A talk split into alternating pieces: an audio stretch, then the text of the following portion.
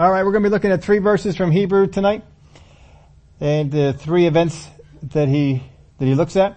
So the first one here is in verse 29. By faith, they passed through the Red Sea, speaking of course of Israel, as by dry ground or dry land. And the uh, you might see the word italicized land. It actually just says uh, by dry, but it's kind of insinuated that it's land. It may not have been initially. Maybe that's why the word isn't in there because it was underneath the water, and maybe we don't call that land, but um, that's where that comes from. That's why that's italicized, in case you're wondering. Whereas the Egyptians attempting to do so were drowned. So not by faith did they cause the waters to part, and not by faith did they defeat the Egyptians. He didn't say that, because there was no faith on their part to do either of those things. They had no faith because if you remember when they were came up to the to the Red Sea, they're grumbling, complaining about the army behind them. And they're grumbling, complaining about the Red Sea in front of them. So they don't like any of these things. So there was no faith involved with that. But by faith they passed through the Red Sea as by dry land. Now they passed through by faith. Here's where the faith is involved. They're passing through something they had never seen before. Never seen this. we've never seen it either. But they had never seen it. I don't even think they would have dreamt about it. I mean, if you were stuck there and never had heard anything like this, we've heard about it in Exodus, so maybe we can dream about it, but they had never even heard of anything like this going on. I don't even know if they could dream about it, that this would go on. Uh, they enter a place of extreme danger, at least in the natural.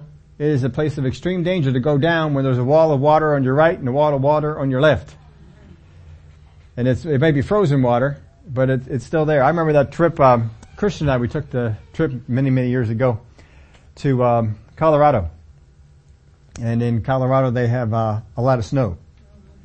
And so when we went up on the uh, high mountaintop to uh, bike down the mountaintop, the uh, when we got up there, we were on the roads, and the the road by the side, side of the road, I think that pile of snow was 15, 20 feet high. Just looking up at that, just 15, 20 feet high. And I'm sure that the water here is a lot more than 15 or 20 feet high. And that was something to look at because we've never looked at 15, 20 foot of snow. And my first thought was, you know, it took me a little, little while to figure out how they, how they got all that snow there. But I mean, it's just perfectly straight, perfectly straight walls. How do you get a perfectly straight wall 15, 20 feet high? Finally figured it out that as they, as they plow, they plow out one or two feet. And then when the new stuff falls on top, it just uh, uh, uh, doesn't doesn't land. Uh, well, it only lands another two feet in, in front of the other pile, and they plow that away. And so now that pile has gone up to, to four, and they just keep on going. And that's how that wall is perfectly straight. They don't actually have anything that goes up and pushes it. Um, but that's how I envisioned it anyway. But that was uh, that was quite a thing to picture. These things on, on both sides of you. And one of the things you do think about is well, what's keeping it from falling? But it never did fall. And I guess it must not have fallen for them in the time where they would have done something about it. But here, these things are, they gotta be intimidating. See this water on one side and water on the, on the other side. And however wide they are, I mean, it's not, you're not going through 50 yards of, of drive space. I'm sure it's a lot wider than a football field. It's, um, provided them plenty of room to pass for two to four million people to be going across. And the ground had dried. So they enter a place of extreme danger, at least in the natural, but in faith, it is a place of complete safety. That's something we have to sometimes realize that when we go into a place that our faith takes us, it may be a place of complete danger in the natural, but it's a place of complete safety. As long as we're there in faith. You stand there in faith and you are in a good, you're in a good spot. I think Brother Keith was talking about that. Keith Moore was talking about that, uh, one of the places he was at. Um, there were some dangerous things going on in the place they were out there to preach the word. And uh, I think whoever was over top of the, the trip just said, well, you are safer here in the will of God than you are any other place outside of the will of God. So that's, that's pretty good. He enjoyed those words that that person had, uh, had shared. So is there a place in your life that's kind of like this? Where in faith, you're completely safe. But if you're in that same place outside of faith, that's not, uh, that's not so good. See, the Egyptians, they just passed through. They didn't have, they didn't pass through in faith. They didn't have a word from God.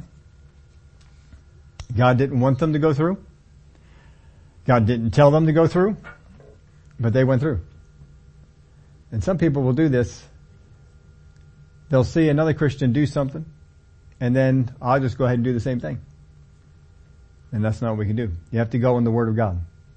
And you know, some of the easy examples we have, you know, people get in a meeting and they see somebody get healed and they throw their glasses away. And so then they, well, I'll just throw my glasses away. And they throw their glasses away. I think Rick Renner was one of the ones who recently I heard tell that story and threw his glasses down, stomped on them. And then, uh, he realized on his way home, he was a danger. Driving the car, he couldn't really see. I think it was Rick Renner. He said to somebody, I heard recently was telling that story. But um, the Egyptians didn't have a word from God. And you may be even going in a place that's safe, that's good, that God wants you to go to, but you've got to have the Word of God. You got to first off get what does the, the Word of God say? What does God say for you for that situation? Get hold of that and then go on through and, and do it. Too often we just have copycat Christians. Well, so and so believed God for this and so and so went and did this and I'm just going to go ahead and do the same thing. It does not work that way. And this is what happened here. They had orders of a king who had shown to be less powerful than God. Pharaoh was shown that he wasn't as powerful as God Almighty through all the ten plagues. But they let their fear of something inferior influence their decision making and chose something they otherwise never would. Because those guys would never have gone through this kind of a phenomenon. But because the king ordered them to, the Pharaoh ordered them to, they went on ahead and did it. We can't just go through just because somebody tells us to, somebody orders us to. We can't do it. We gotta go through because the Word of God says to, to go through. They went through, of course, to harm the people of God. God's not standing for that. You going through the harm the people of God? I'm the guy holding that water back. He just kind of let it go through. And so that's what he, he says here, by faith they passed through the Red Sea as by dry ground or on dry ground, whereas the Egyptians attempting to do so were drowned.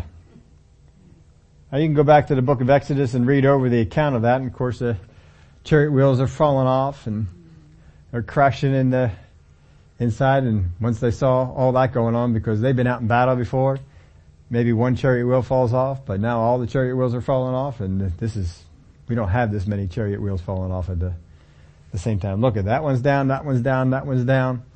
This is, this is telling them something, but now they're in the middle of the thing. How are you going to get out of there that fast? And, uh, of course they aren't. So things that were altered in this, because in all the other examples we saw times that were altered, ages that were altered. Here we saw that the Egyptian nation was, was one of the things altered. That their army was altered, their power was altered, their uh, wealth was altered, their land had been altered, of course, with all the other things that are going on, but here the power of Egypt was just washed underneath of all that, all that water. And so that was what they had to protect themselves. They had all kinds of wealth other nations would like to get, but they didn't want to contend with the army of Egypt. Well, now they don't have to. I don't know how much of it was wiped out, how much of it he took, whether he took all of it or he took most of it or he took some of it. But whatever he took, he lost it all. Israel was altered because that's a life altering situation. And uh, they were at least altered until they ran out of water and food and So that altering didn't seem to like it lasted for too long. But Canaan was altered and we'll find out here before we get through. Rahab tells a testimony of how Canaan was altered because of this situation. They heard about what happened at the Red Sea and it affected them, altered them, he goes on in verse 30. By faith the walls of Jericho fell down after they were encircled for seven days. Now, when you think of the, of the city of Jericho, and they're encircling us for seven days, don't get the idea that they walked around Philadelphia. Or that they walked around New York City. They did not. They walked around Jericho. Uh, they didn't even walk around Boston. Anybody been to Boston? I drove through it one time, blinked my eyes and was almost all the way through. That is one small little town right there. That is not big at all. But the size of the city of Jericho. Anybody know what it is? About six acres. Now, think about a place that has about six acres in it. And imagine walking around that. How long would it take you? It would not take you very long, would it? We're not talking about something that's all day. Again, they have another day they have to do this for seven days. But they have to um, walk around this for six acres. I heard uh, one place that made an estimate, and I, I think this is low because I tried to picture six acres and I don't see it being this low. They thought maybe they were walking 600 meters. I think it's more than that. I think it's closer to about a mile that it would take to get get around six acres. But um, again, if the city is six acres, the designs I've seen in the city they had an inner wall and an outer wall, and then they had to walk around that. So they're walking a bigger loop. You're not walking right next to the wall. You're you're walking a little bit of a distance away from it. So I would guess maybe a mile, mile and a half, something in that neck of the woods. So if could you imagine going out for a mile walk every day? Yeah, I mean, a lot of people go out for two, three mile walk every day and don't think too much about it. So it's not like it was a huge, huge area to walk, but you're looking to get two to four million people all coordinated to go and do that walk. That's, that's a lot. And of course, if you go back into the, to the word and into Joshua, they had to do it quietly. So you had to be quiet over the course of that walk. And, uh, and that was important. And you know, some people when they walk, how many people have, you know, folks that you walk with? And you, um, you just stay home? You just stay home. Yeah. Some people they go out and they walk and, you know, they talk. When, um, they, I was going out to the group run, I haven't been going out there for a while, but we'll be back into, to going there soon. but, but there are some people and they, and they, not, not just the girls. I mean, there's some guys that do this too. It's not just a, a girl thing. And they talk the whole time. And they talk the whole time. I get amazed at these two guys. Uh, I mean, the one guy, John, he's tall. He's probably the tallest guy there. And he's faster than I am. He doesn't look fast. He doesn't look like he's running fast. But I have to work real hard to be able to get up to, to catch up to him. Cause he's, he, he goes pretty well. But he's always going with another guy and the entire time they're talking. Now I know that because I usually am with them for the first three, four miles of the, of the run and then they uh, get a little too far ahead of me, and I, I, But the whole time they're talking, talk, talk, talk, talk, talk. And there's some groups of the girls, and they get around, and the whole time that you you, you pass them a couple of times, talking, just talking, talking, talking. I, I run with uh, when I run, I run with John. You and you all met John before, and I, I've told my family, I said I like John. I like running with John because John knows when to shut up. We don't sit there and talk the whole time. We talk maybe for the first half mile. How was work? How was it good? How was things? All right, let's get going with the run. And because we push each other enough that we don't want to be talking. We want to be running. We want to be going. But most people, if you're just going on a casual walk and you got a lot of people there, it's hard not to just get yourself involved in a conversation. And a conversation uh, can go, but no conversation can go on with this. For the mile, mile and a half, whatever it was that they would have to go around here. So this is what they did every day. They would go out and they would do this. Now they had to do this for seven days. What happens in Israel every seventh day? They have a Sabbath, which means they were walking around the city on the Sabbath, which probably exceeded their steps. They probably exceeded the amount of time or the allotment they were allowed to walk on the on a Sabbath day because there was a stipulation what they were supposed to to do before it was considered to be work. Uh, so this is probably more than that. But if God tells you to do it, guess what? You go out there and do it. That's why Jesus didn't have a problem with healing people on the Sabbath. And God told him to heal somebody. That's God telling him. So it must be okay. God's not going to tell you not to do something you're not supposed to do. So they uh, they went out there. By faith, the walls of Jericho fell down after they were encircled for seven days. Now it is interesting to note that the writer of Hebrews goes from the Red Sea to the Battle of Jericho and doesn't cover anything in between. and our first thought is, well, there wasn't anything of faith in between, but there were some things of faith. There were some battles that they went through, and they won. Um, there was the crossing of the, of the of the river to get into the promised land, which I think involved more faith than the Red Sea because on that one the waters hadn't parted until they picked up the Ark of the Covenant and the priest stepped out and they stepped into water. And then once they stepped into the water, then things began to, to start. So that took a little bit more faith on their part to do that. We didn't mention that. We mentioned the Red Sea. And then go right up to this one. By faith the walls of Jericho fell down. Now it may be that he just can't mention all the, the episodes and he's just trying to get to certain ones. And, um, cause I think he would have included the crossing of Jericho otherwise. But he left that one out and goes up here to the, to the walls of Jericho. Now I went and did some looking up on the Jericho and some of the archaeological things that were found and a couple of people had gone on through. One lady who had gone through tried to, to place the, uh, uh, destruction of Jericho about 200 years before the children of Israel. And there, she was saying that, well, there was no city here. Now again, that's carbon dating. Carbon dating is not extraordinarily accurate, and then it also depends on the things that you're, that you're pulling out. It's a, there's not, not a whole lot of accuracy that's, that goes on there. You know, it's kind of like our computer generated, uh, figures, which I guess they came into light if any of you heard uh, all that stuff about Puerto Rico and the death toll in Puerto Rico. Well, apparently the death toll in Puerto Rico was not because of a body count. It was because of a computer generated number. That was kind of interesting. But, uh, so I guess we really didn't know what the body count was down in there. We know people died, but, uh, they didn't, they didn't do that. They pulled a computer generated number and then they're all getting in fuss because of, of, uh, you know, whether it's true or, or not. But, um, anyway, we got these folks and they were saying around 1400 is when this city fell and the children of Israel were somewhere around 1200 BC in, the, in that neck of the woods. But then other people came up and they came up with dating that was right around the time of Israel that Jericho would have been there at that time. As they pull it up and as they begin to look at the, the things are going involved, they did see that the city of uh, Jericho, that the walls did fall down. And that they had fallen, the walls had fallen onto the houses. They fell inside. They did not fall to the outside. They fell to the inside and that a lot of the houses were, were filled with uh, debris from the wall. Except there was one section of the wall that did not fall. And it was on the north side. And there were houses attached to it.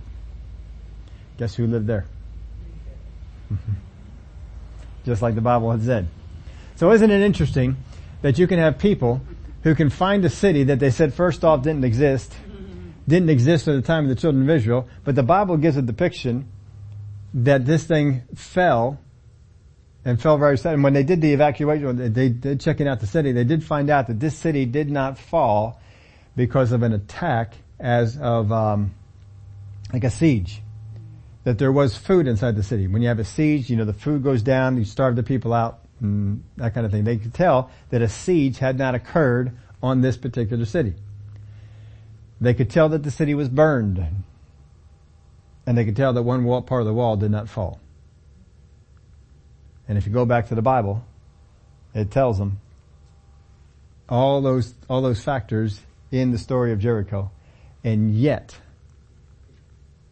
well, I don't think that that's true. But you're only finding out these, these facts now. The Bible said thousands of years ago this is how it happened. But you're going to tell me it didn't happen around the time of Israel? It's just ridiculous. But this is the kind of people that we live in, live with, that uh, you could tell them, you know, this is what's written down. And if the, the Bible wants to tell me that the city fell the way that the archaeologists are finding out that it fell, then I'm going to believe that it happened around the time of the children of Israel. Now, when these scientists want to tell me that it, that it was. Especially since the first one came up with some bogus stuff and the next one that came in, they found out that wasn't so true and anyway, that information's out there if you, you want to. But here again, we're going to see this list. By faith, Israel believed for something they'd never seen before. We've never seen a wall just fall. Especially one that was as, as thick as this one was. They had a pretty good size, uh, wall as the Bible described it. But they'd never seen a wall fall. For no reason, just, just to fall.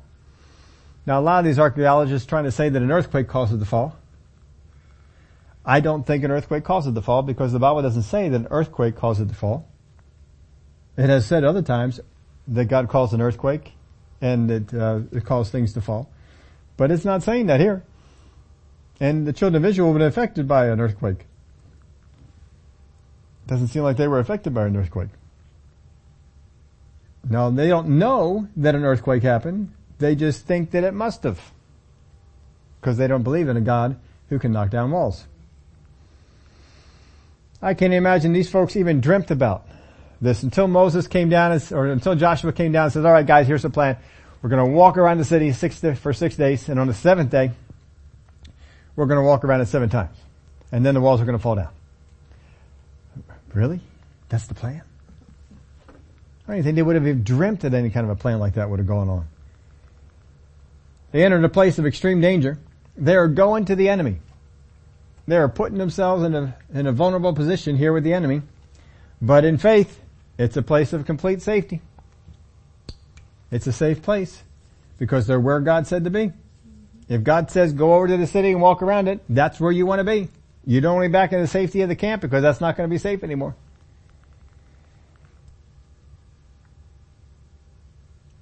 Now this had nothing visible like the Red Sea. The Red Sea they could see water had parted. They could see the dry ground.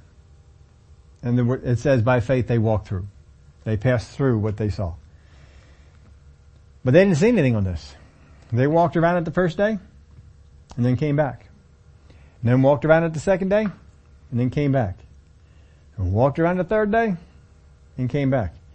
Don't you know that there were some people who probably said, I don't think this is working. But God didn't say it would start to crack or parts of it would begin to fall off. He said, walk around this and on the seventh day, this is what's going to happen. Because that's how, how God said it. on the, on the seventh day. But some people are probably looking for the third day and for the fourth day. It's kind of like, you know, go wash in the, go wash in the river.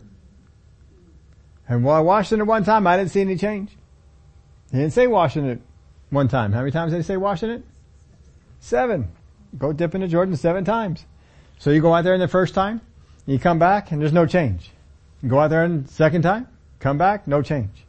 Third, fourth, fifth, no change. Well, God didn't say there would be any change on the fifth one, or the sixth one, or the seventh, or the, the, he just said the seventh one. He didn't say there'd be any change on the sixth day when they're walking around the city. He didn't say on the seventh day after you walked around it one time there'd be all falling down. He said on the seventh day you gotta walk around it seven times. And then on the seventh time, this is what you do. You all make noise, blow the trumpets, all this sort of stuff. And so that's what they did. Walls came crashing down because they did what God said.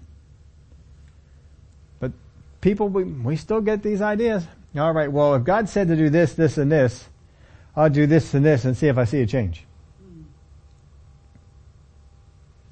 That's not what you're supposed to do. You're supposed to do this, this, this, and this. Do all those things and then we see a change. But we gotta do all those things. You know, there's people out there and God will, they got some kind of condition, believe in God for, and God will, God will tell them to exercise. I don't like that God will say, give up coffee. Can I get a second opinion? You know, we don't, when he says we do something and, and we don't like it, I'm going to get another opinion on that. you know, I'll, I'll, do it as long as it's easy. But, um, hmm. but not just in those things. You know, we pick on exercise and because we we think about that a lot, we're involved with that. But what if God is is dealing with somebody on the area of unforgiveness, the area of bitterness? You got to let that bitterness go. I don't want to. I got it right. We got unforgiveness that's in our life. We got anger that keeps coming out. We got hurt feelings we don't want to let go of. And God comes to you and says, let that go. But Father, they don't deserve for me to let, let that go. So that, it seems that to me, that just about every time in the Word of God that God says to somebody do something, they don't like it. Now I don't know that it's purposely God finding something that you don't like to get you to do it. Or if it's because that thing that we like so much has taken hold of us and God says that's the hold that you have to break. I think it's more the latter. But just know when God picks out something, there's a reason for it. Don't sit there and question, why do we gotta do it seven days? Isn't three days enough? I think three days ought to be enough. He didn't say three days, he said seven. And I don't find any place in the Word of God where it says that they had a problem with day one, day two, day three, day four, day five, day six, or day seven. And it always tells us when they had a problem before. I don't see that they had any problem with any of this. They just went out there and they did it. And they stayed quiet the whole time they were walking around. They may be saying, why do we gotta be quiet?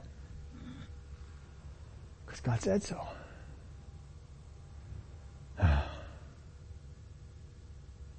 You gotta listen to what God says to do.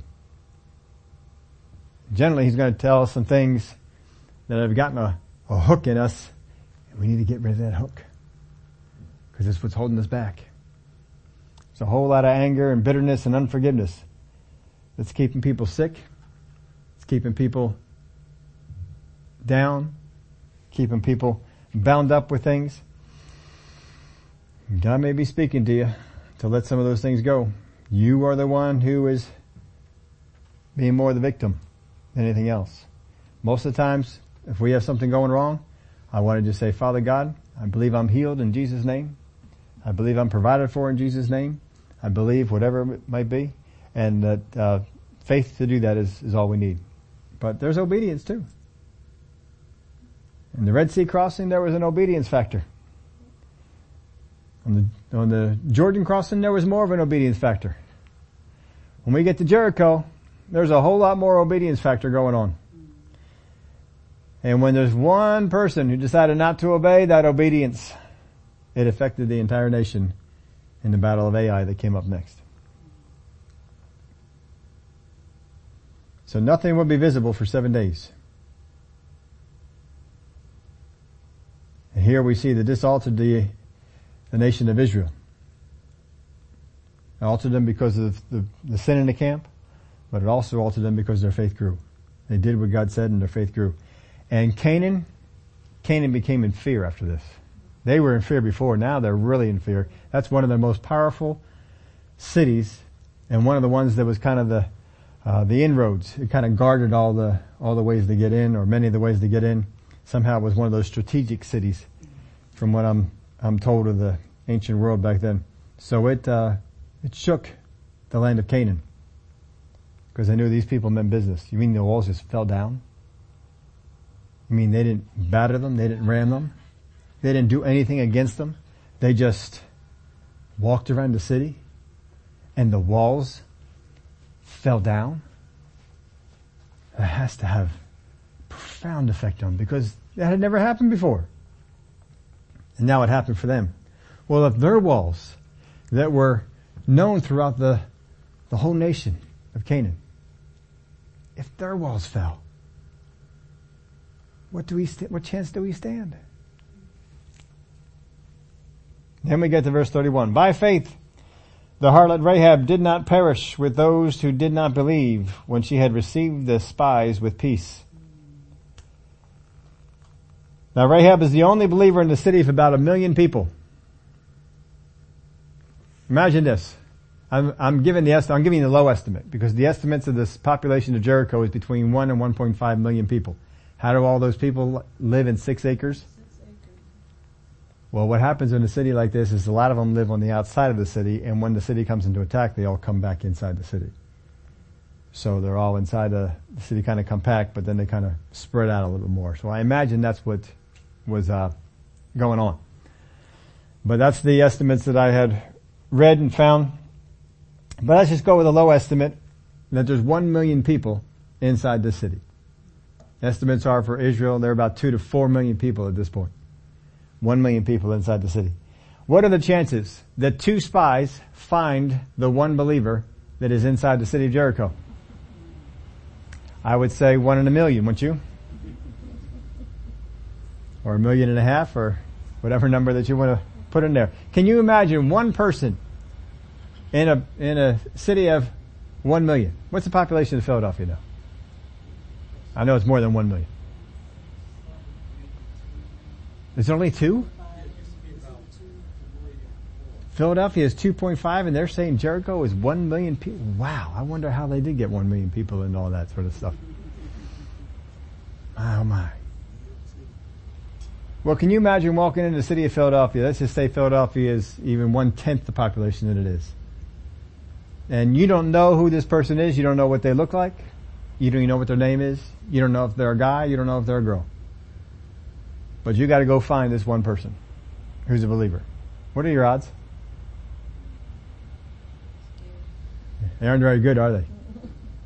But the two spies happen to come upon the one person who's a believer. Now we know that it's only one person who's a believer because look at the verse again. By faith the harlot Rahab did not perish with those who, so that means that those who perished did not believe, that she did believe. So she's the only one who believes out of the city. Hmm. So she, they gotta find this one. I don't even know if they're looking for it. They may not even expect her to be a believer in the, in the city. But they come here and it could be all kinds of things. They may be following the Spirit of God. The Spirit of God may be leading them. Go, go to her house. Knock on this door. Follow that person on the way home. I don't know what it is, but somehow they had a leading and they came to the right place.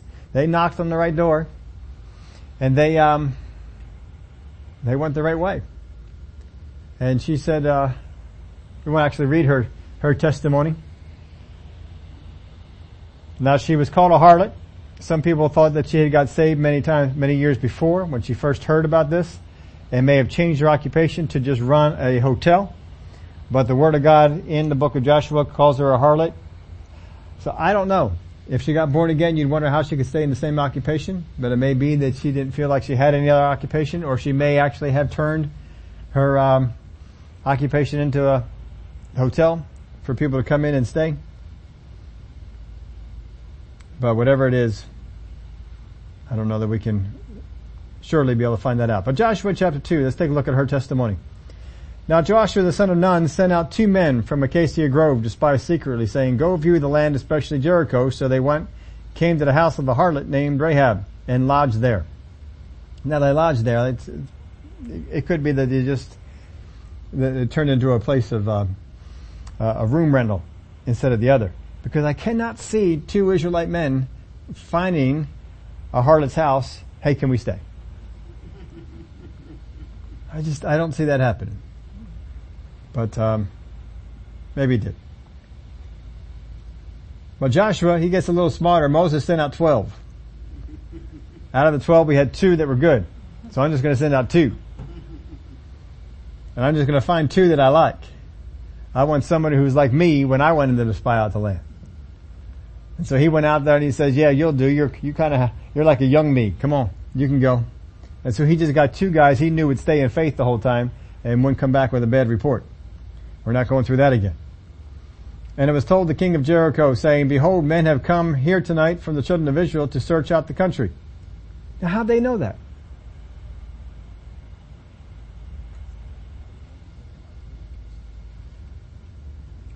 I really don't have a good answer for how they know this.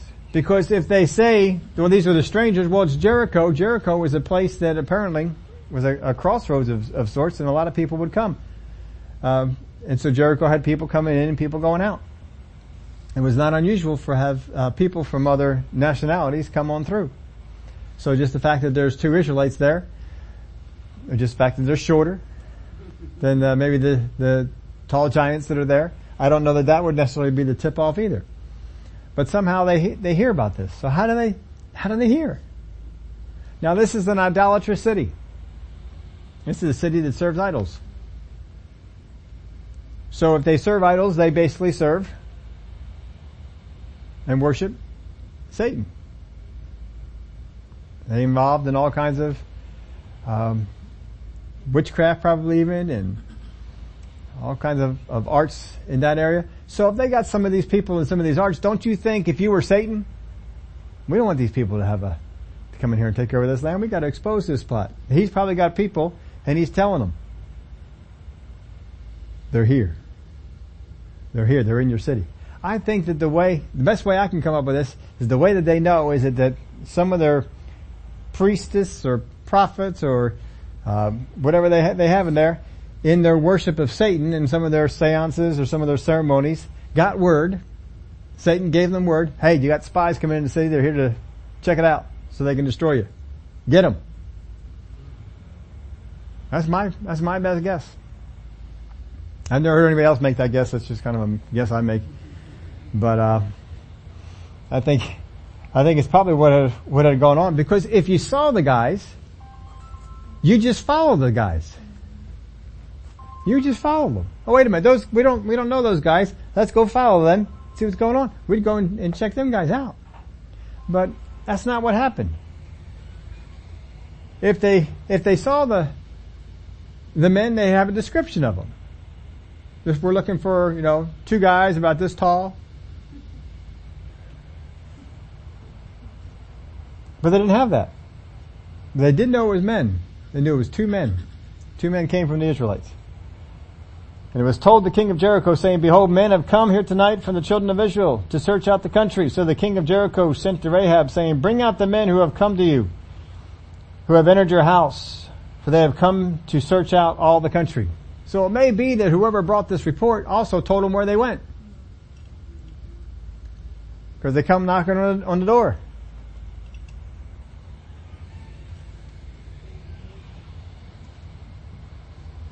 Bring out the men who have come to you, who have entered your house, for they have come to search out all the country. Then the woman took the two men and hid them. So she said, yes, the men came to me, but I did not know where they came from. And it happened as the gate was being shut, when it was dark, that the men went out. Where the men went, I don't know. Pursue them quickly. You might overtake them. She lies. She absolutely lies. And said, well, that's not right. Folks, you do not have to give the truth to those who do not want it. Somehow we got this notion that as Christians we have to give the truth to everybody. And you do not. How many times have there been people, say in Nazi Germany, who were hiding, um, hiding Jews? And they came knocking at the door, do you have any Jews here? Well, I guess we have to tell you the truth. No, you don't. How many people in this country were protecting slaves down in the basement? The underground railroad, railroad or where the, the thing they, they had. Come knocking on the door. We hear you got some slaves here. No, we don't. You think that God was okay with that?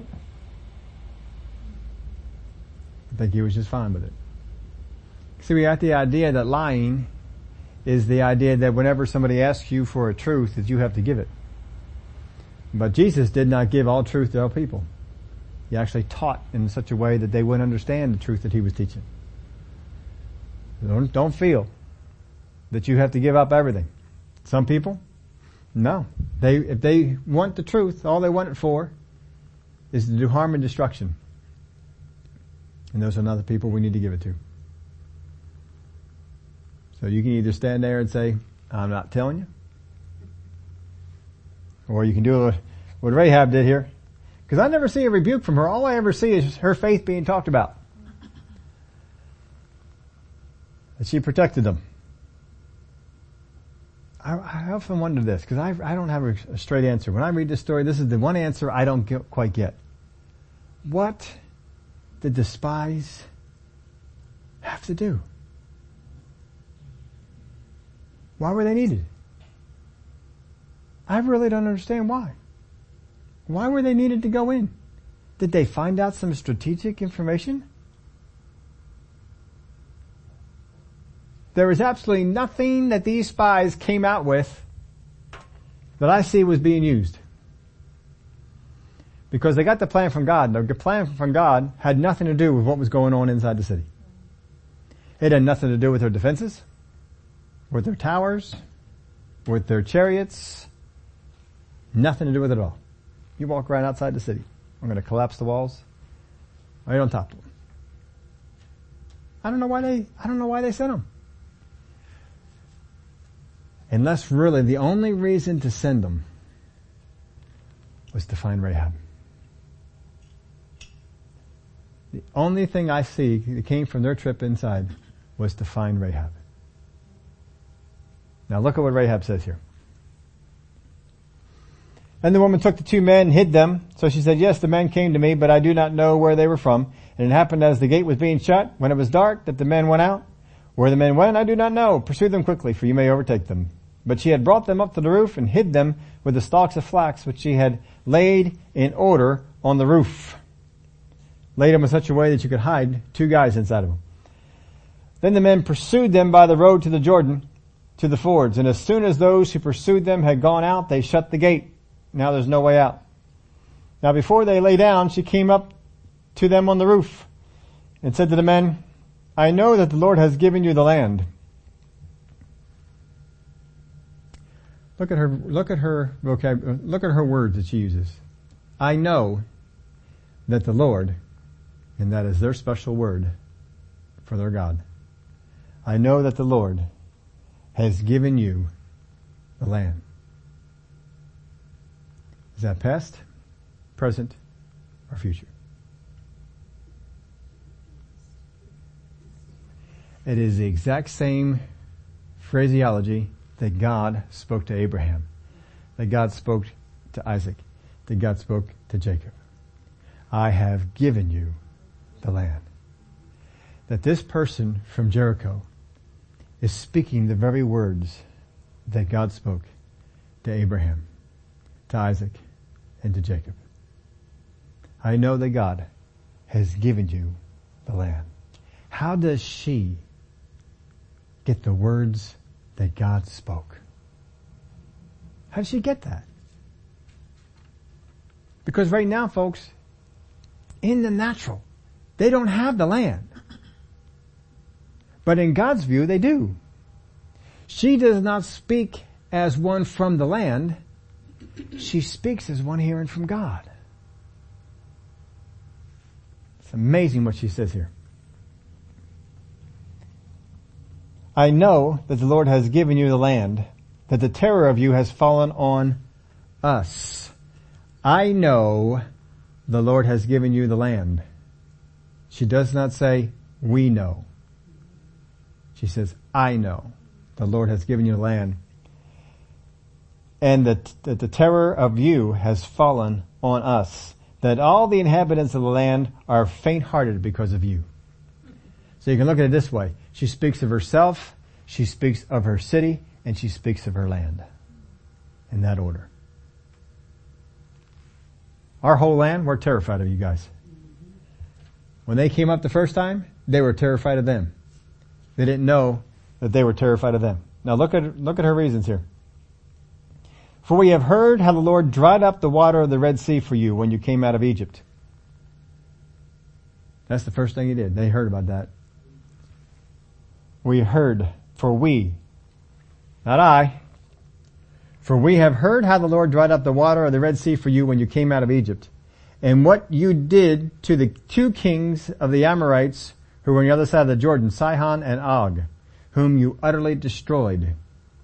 We heard about that. And as soon as we heard, again the word we, as soon as we heard these things, our hearts melted. Our hearts melted. Neither did there remain any more courage in anyone because of you. For the Lord your God, He is God in heaven above and on earth beneath.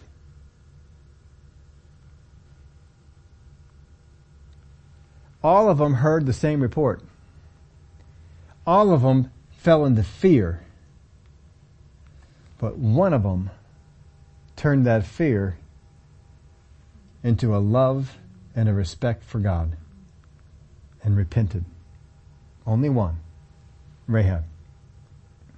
That's why it's only, I know the Lord has given you the land. The other ones didn't. The other ones were not speaking the words of God. Only she was. They all were exposed to the same stories. But only one person went to a place of belief. For the Lord your God, He is God in heaven above and on earth beneath. Now what's the difference between what she says there at the end and what the New Testament tells us to confess about God?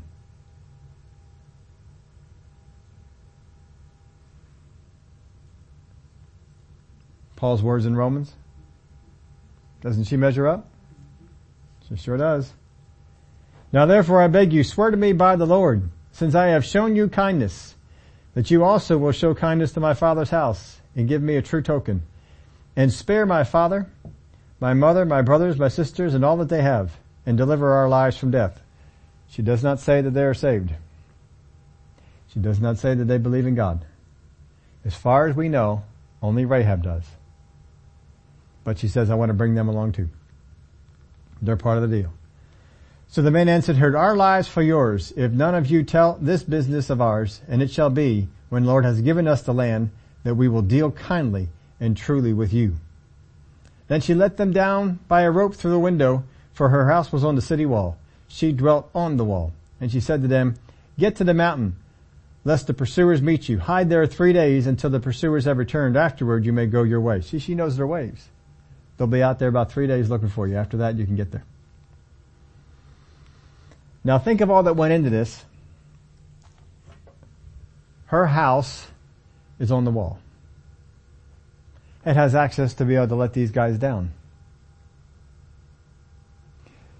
I don't know if she bought the house, if her father bought the house, if his father before him bought the house. Don't know when the house was bought. But somewhere along the line, someone got the idea, let's buy the house on the wall. Let's buy that apartment right there. It's got a nice window on the wall. We can look out when we want to. And I'm sure that one of the parties, maybe the wife, maybe the husband was saying, oh, you know how much more money it is for a house on the wall? Let's just get one that's more in the city. I mean, the price is half. No, no, no, I really want to have the view. I really want to have the, you know, be able to look outside and not just be stuck looking at the city. I want the view. We're paying all that money for a view? That's ridiculous. You know how much more I'm going to have to work to, to have that money to pay for a view for you? And eventually they, they went out, not realizing that this was going to save their lives. Isn't that amazing? I had that to one of my questions when we get to heaven. When was that house bought? When did they buy that house? What kind of leading went on to get them to buy that house on the wall? That had access to the roof and had access to, to let them down. Hmm. I mean, if they're near, they have access to the roof. Isn't that kind of like a penthouse? I mean, isn't this kind of like the the best? Who was that TV series? You know, the high-rise apartment in the sky. What was that? Uh, Jeffersons. the Jeffersons. The deluxe apartment in the sky. yeah, we have. Um, that's what they have. They're up there at the top. They have access to the roof. Access to the roof help them hide the people. But all, every time I go over this story, folks, I can't find any reason for the spies other than to find Rahab. That was it. They, I don't even think Joshua knew that she was there, but God knew she was there. Because God said they all heard the stories, but this one decided to have faith. And I've had conversations with this one. And I've told apparently, God told this one, this one Rahab, I have given them the land. Because how else does she know the very verbiage, the very wording that God used? And she spoke it. She spoke the words of God. What do you think it did to the children of Israel, the two, the two guys who came in? What do you think it did to them when they heard her use God's language? Wait, wait, say that again. What did you just say? I said, I know that God has given you the land. Who told you to say that? I cannot imagine that conversation not happening. How do you know to say that? That's exactly how our God spoke it to Abraham. You imagine coming back? I, if I was coming back from one of the spies, this is one of the things I want to report. Joshua, you, we ran into something. This is what they said. This is what they spoke to us. So we made a deal with them because they protected us. And we made a deal with them. And Joshua was okay with it. Even though God told him to wipe out the, the inhabitants, he's okay with this. Somehow he's okay with it. And God's okay with it because he crashed all the wall except for hers. So she tells them how to escape. So the men said to her, we will be blameless. Now look, here's where we have, you know, you ever see the, the, um, car dealerships, they have those commercials and at the end the really fast talking guy? I heard one on my way driving around today. I've never heard one so fast. I mean, it was truly garbled. There was absolutely no way that you could have heard it. I, have, I mean, usually it's really fast, but you can catch, you can catch the words. I could not catch any of these words. I said, man, they just really took that and sped that up. But they at least say, we said it. So the men said to her, we will be blameless of this oath of yours, which you have made us swear, unless when we come into the land, you bind this line of scarlet cord in the window through which you let us down. Unless you bring your father, your mother, your brothers, and all your father's household to your home. So it shall be that whoever goes outside the doors of your house into the street, his blood shall be on his own head, and we will be guiltless. And whoever is with you in the house, his blood shall be on our head, if a hand is laid on him. And if you tell this business of ours, then we will be free from your, your oath, which you have made us swear. Then she said, according to your words, so be it. So they got all the, all the things. Anybody leave the house, they're dead. That's not our fault. If you want them saved, you gotta be here in the house. Close the door, nobody gets outside the door, this is where you gotta be. If you don't put the scarlet cord down, we're not, we're not in it. So they got all the, all the things and everybody agrees to it. She sent them away, they departed. She bound the scarlet, the scarlet cord in the window. They departed and went to the mountain. Now she bound it right away. She put it on, well not waiting, putting this on here now. Can you imagine somebody coming in and says, why do you have that scarlet cord on the window? Oh, I, it's just pretty. I just kind of like it. You know, it's a nice scarlet color, nice red color, and you know, I just thought it, the window needed some color. So we, uh, we just put that up there. It wasn't there before. No, it just kind of looks good there. I'm sure she got a few comments.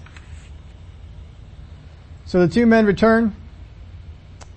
Well, they, they departed and went to the mountain stayed there three days until the pursuers returned. The pursuers sought them all along the way, but did not find them. So the two men returned, descended from the mountain, crossed over, and they came to Joshua the son of Nun and told him all that had befallen them.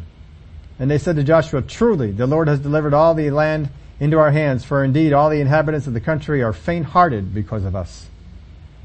Well, that's a whole lot different than the other report, wasn't it? Now if we jump on down to Joshua chapter 6 verse 17. Now the city shall be doomed by the Lord to destruction, it and all who are in it. Only Rahab the harlot shall live, she and all who are with her in the house, because she hid the messengers that we sent. And you, by all means, abstain from the accursed things, lest you become accursed when you take of the accursed things and make the camp of Israel accursed and trouble it. But all the silver and gold and vessels of bronze and iron are consecrated to the Lord, they shall come into the treasury of the Lord. So the people shouted, when the priest blew the trumpets, and it happened when the people heard the sound of the trumpet. The people shouted with a great shout, and the wall fell down flat. Then the people went up into the city, every man straight before him, and they took the city. And they utterly destroyed all that was in the city, both man and woman, young and old, ox and sheep, donkey, with the sword of the, of the, the edge of the sword. But Joshua had said to the two men who had spied out the country, go into the harlot's house. See, he's still calling her a harlot. Go into the harlot's house, and for there bring out the woman, and all that she has, as you swore to her. And the young men who had been spies went in, and brought out Rahab her father, her mother, her brothers, and all that she had. So they brought her, brought out all her relatives, and left them outside the camp of Israel. But they burned the city, and all that was in it with fire. Only the silver and gold, and the vessels of bronze and iron they put into the treasury of the house of the Lord. And Joshua spared Rahab the harlot, her father's household, and all that she had. So she dwells in Israel to this day because she hid the messengers whom Joshua sent to spy out Jericho. Now she also got into the lineage of David, King David, thereby also got into the lineage of Jesus. It's quite an amazing uh, little feat. The Word of God makes sure that you know it too. It doesn't usually mention the wives, but she's one of the wives that's, that's mentioned. I'm to let you know. She got included here. God think, thought pretty highly of her.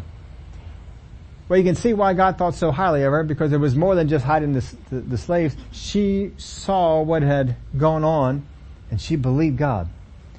And again, God talked to her.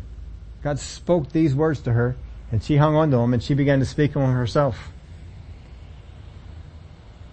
So by faith Rahab, she may have had, she may not have had many opportunities to serve God in this heathen city. I mean, if you're a believer in the heathen city, you are the only believer. You're it. If you're going to have church, it's a church of one. We don't even know that their kids are coming or their parents are coming. We know they got spared too if they came to the house and they stayed. But she's the only one we know of before the fall of Jericho that was saved. Now after the fall of Jericho, the rest of them may have gotten in there too. Boy, we, we saw this, this God is real. We're going to serve this God. But we're talking about beforehand. So she may not have had too many opportunities to serve God in this heathen city. May not have been too many things to do it. But when the opportunity came, she was called upon, she obeyed. Now God had spoken to her, it seems anyway, that God had spoken to her and gave her the words of Abraham, that he had spoken to Abraham. Well, what if he also spoke to her and said, I want you to be on the lookout, I got two guys in the city. I mean, if the devil's over here talking to his people, God can be over here talking to his. Want you to be looking out for them. And maybe she was out there in the, the street looking. And maybe God said, call those guys. Hey guys, you looking for a place to stay tonight? Come on in here. Maybe that's how they, they came upon it. I don't know. But when God called upon her, she was ready and she obeyed. Put this in your outline for you.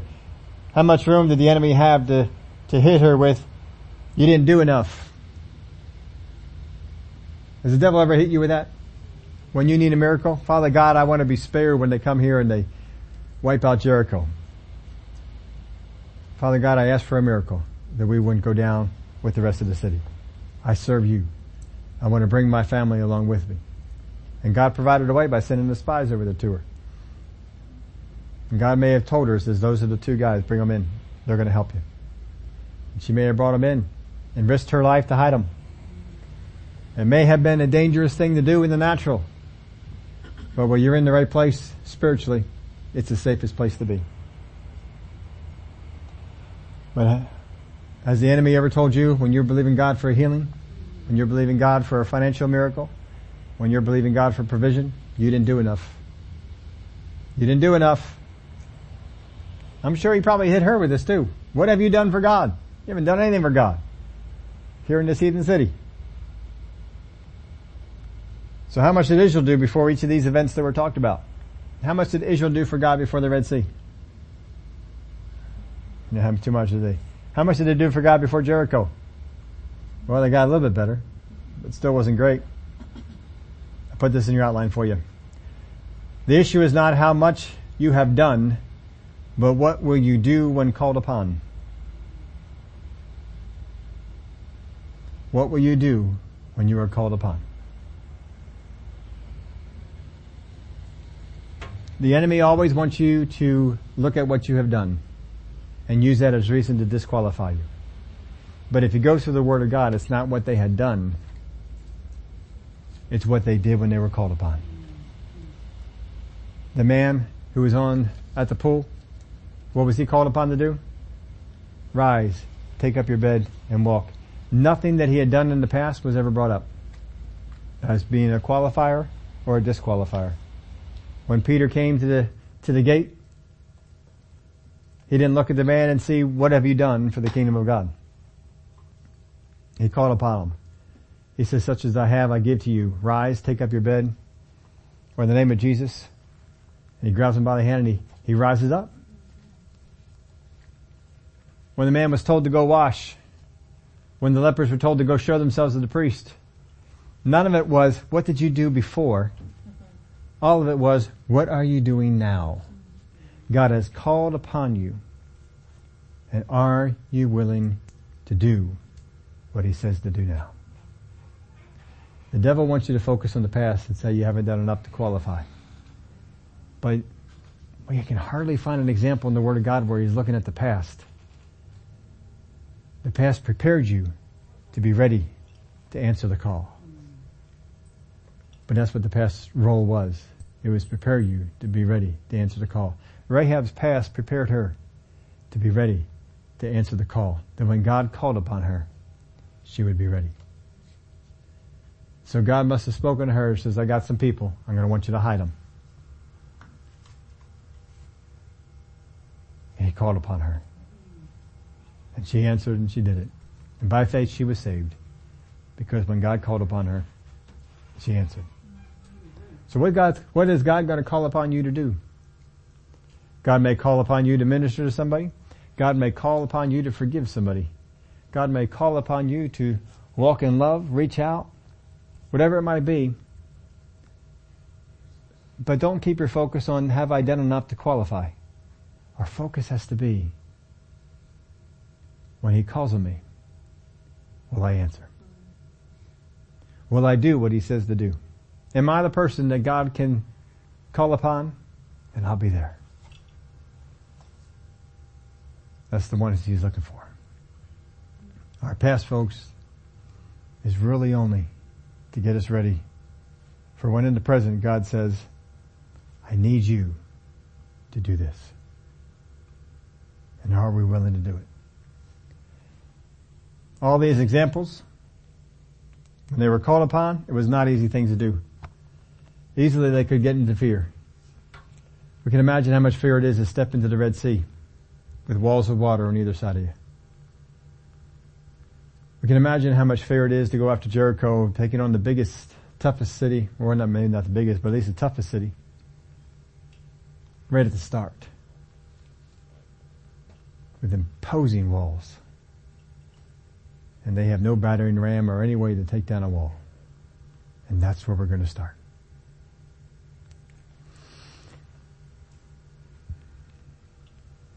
All the things going on in your past. It's getting you ready for something and God's going to call upon you and say, are you ready? Father, we thank you that you have prepared us. You have gotten us ready. There are things that you will call upon us to do.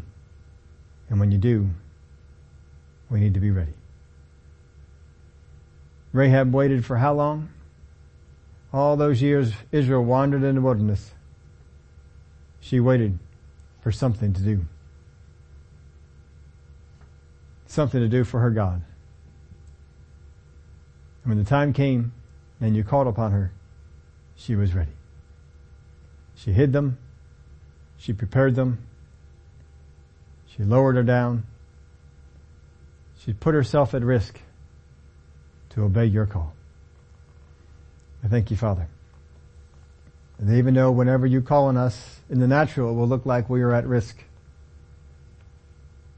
But when we do what you tell us to do, we are in the safest place possible. Thank you for it in Jesus' name. Amen.